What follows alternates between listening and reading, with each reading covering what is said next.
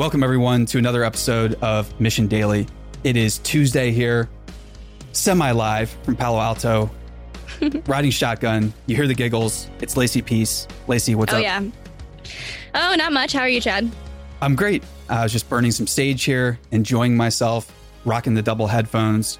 It doesn't get much better than that. Yeah, well, unfortunately for you, I control social, so those double headphones will be making it very soon to the Instagram. awesome. Yeah, I got the uh, the kind of homeless look. Not quite sure when the last time I uh, shaved or took a shower was. Nobody else is either, and that's okay because this is a show about breaking down the cultural bounds, the panopticon of outsider approval that sometimes we see ourselves seeking or falling into, and busting out of the limits around ourselves. And Lacey, I've been reading a book. Do you want to know the name of it? Yeah, yeah, that's a good place to start. All right, let's do it. This is without a doubt the best news I've heard in a long time. You know how sometimes you read a book and you start it and you completely forget about it. You almost like just write it off. You get midway through it mm-hmm. or whatever, and you just lose it in the in the shuffle in the madness of life, right?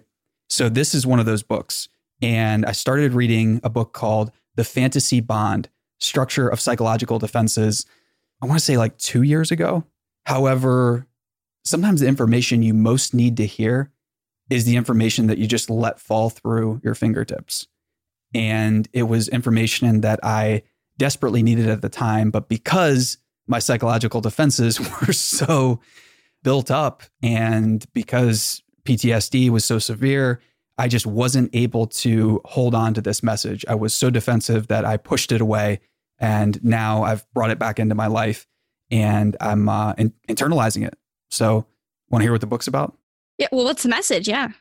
So, as individuals who are coming into the world with intergenerational trauma, with our own traumas from childhood, and we're talking trauma broadly defined here. So, arguably, everyone, just by nature of being born into the world, goes through some crazy stuff.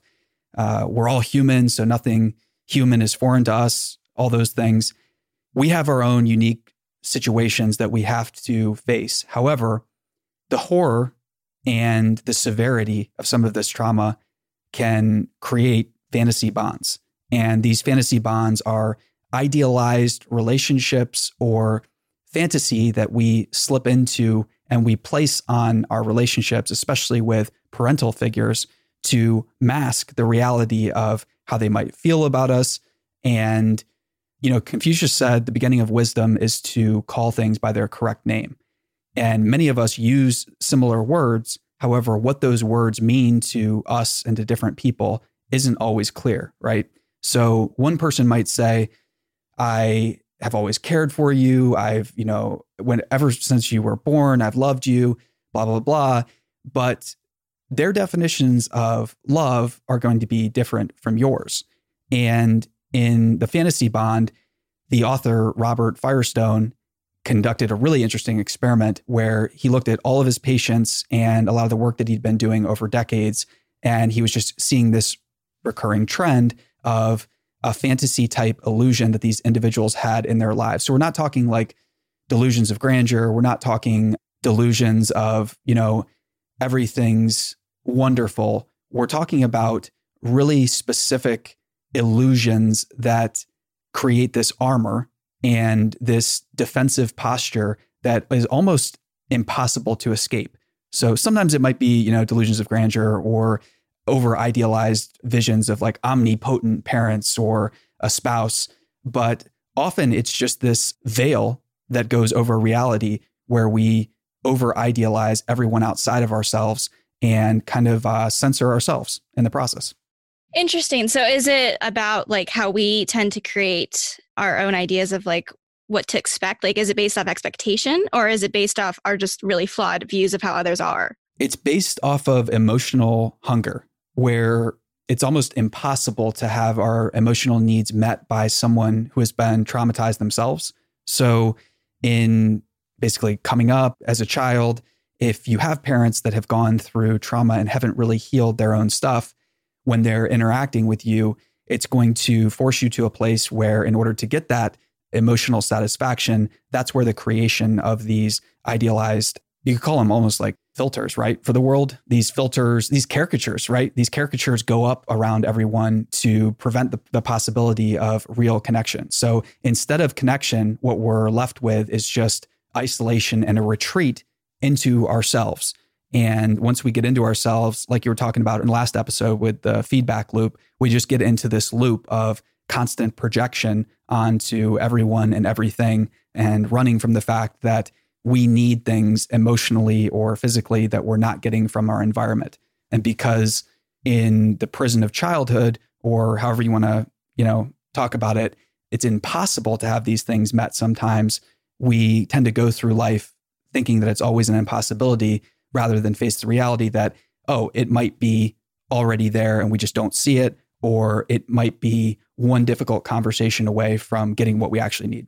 Okay, so it's like um, you're kind of yeah putting filters on the world around you. Um, in a way, it's almost like you're connecting with this fantasy that you've created inside your own head. Yes, and that's to protect ourselves from the horror that as children we might not have been accepted, we might have been rejected, and we might have been forced to hide ourselves from the world to keep ourselves alive. So, does this book focus a lot on childhood, or does it also talk about what you might experience in adulthood that could also cause that? It leaps from childhood pretty rapidly and talks about the cases that Dr. Firestone encountered in his practice, but then also when he would do these retreats with uh, about like 95 people or so, where he would remove them from their environment and go on these retreats. And on these retreats, he would make sure that there were healthy boundaries, but it was a very loving, nurturing environment. And on these retreats, he found that people would open up and become themselves. And however, when they would go back into their traditional environments, they would quickly kill this person that they were in favor of the fantasy bond.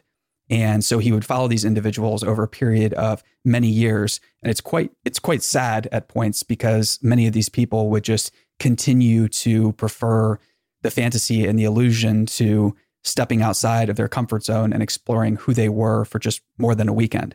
And if we think about American culture and culture in the West, this concept of like living for the weekend or only becoming ourselves when we're outside of our traditional environments, this is something that a lot of people do. So I like to think of it a little bit like whenever you meet someone new, how you can kind of just be anyone because they have no preconceived idea of who you are in a lot of cases. Yep. Um, that's kind of how it sounds whenever he took them off to this island or, or wherever he took them to just be themselves. It's like you don't have anyone that you're trying to satisfy. You don't have any of these fake ideas. You've already like these structures that you live within. Yeah. Yeah. You know, I wonder, and, and, just to like kind of tie it back into our current situation with everyone kind of locked away for COVID, I wonder how much of our lives, since they've been so thrown up in the air, we're kind of facing some of these fantasy bonds. Like you used to not see, be with your spouse every single day, but now you're stuck with them all the time. And maybe some of the things that you've been kind of putting away or you can ignore whenever you go to work are coming to the forefront a little bit faster than they would have before. Or maybe it's not even negative things, maybe it's more positive things that you just had forgotten that you loved about someone. For sure. Yeah, it's just interesting tying that back into to where we are right now. Yeah, I mean, it, ha- it has to be the case, right? And um, especially with a uh, rupture of plane going on. So this is a concept that Mircea Eliade, an anthropologist and cultural historian, used. Whenever there's a rupture of plane where the reality or the fantasy bond is shattered, we get a glimpse at the real situation or how fragile life might be, we're forced to face the reality. So I think all of us have been thrown into this and we're getting a taste for these relationships that we have that is objective, right? It's no longer subjective because we're forced into close interaction. And that type of close interaction is going to expose things for what they really are. And this can be great and this can be challenging but ultimately, it's always an opportunity. The, the concept of rupture of plane is something that is very positive from an anthropological standpoint because throughout history, whenever individuals would experience this rupture of plane, they typically would be noticed by the elders of society, and then they would be taken out of normal society and culture, and they would begin their training for work as a healer or shaman or you know medicine person. And in today's world, the equivalent of that, I believe, is our creatives. You know, all creatives go through something quite similar. And the creative now has a challenge to face their reality and uh, transmute the pain that they are inevitably going to encounter into art. So that brings us to today's daily mission. Thank you for joining us. Lacey, as always, you're a great super friend to have here along on the show. And The Fantasy Bond is a great book. We're going to be diving into a lot of the details from it in our newsletter at mission.org. We publish it every single day. So if you like Mission Daily, you'll want to subscribe at mission.org, where you can get our Mission Daily newsletter. You're going to get things that you don't get on the show in there and vice versa. So, Lacey, you ready for the daily mission? Yeah, bring it on. Today's daily mission is to list out, take a piece of paper. On one side, put the fantasy bond, and on the other side, on the right side, put the reality.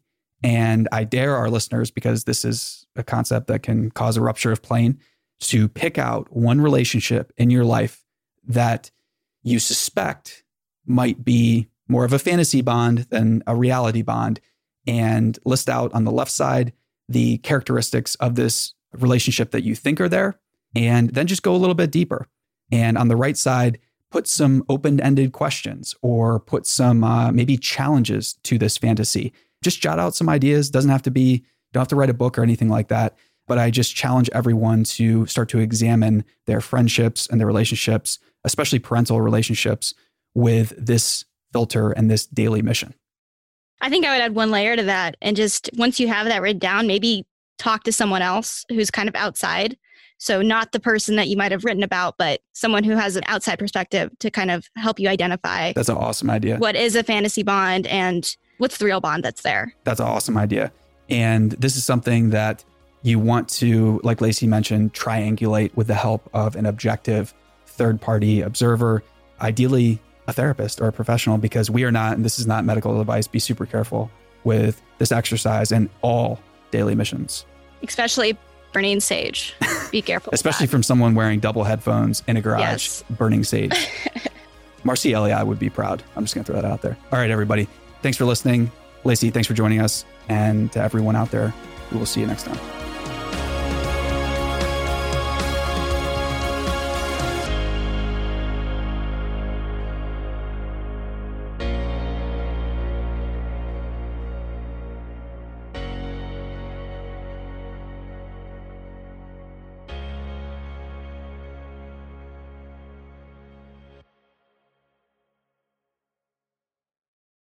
Hey, listeners, thanks for tuning into this episode. I hope you enjoyed it as much as I did. If you haven't already, please subscribe, rate, and review this podcast. It helps spread the word, and I would greatly appreciate it.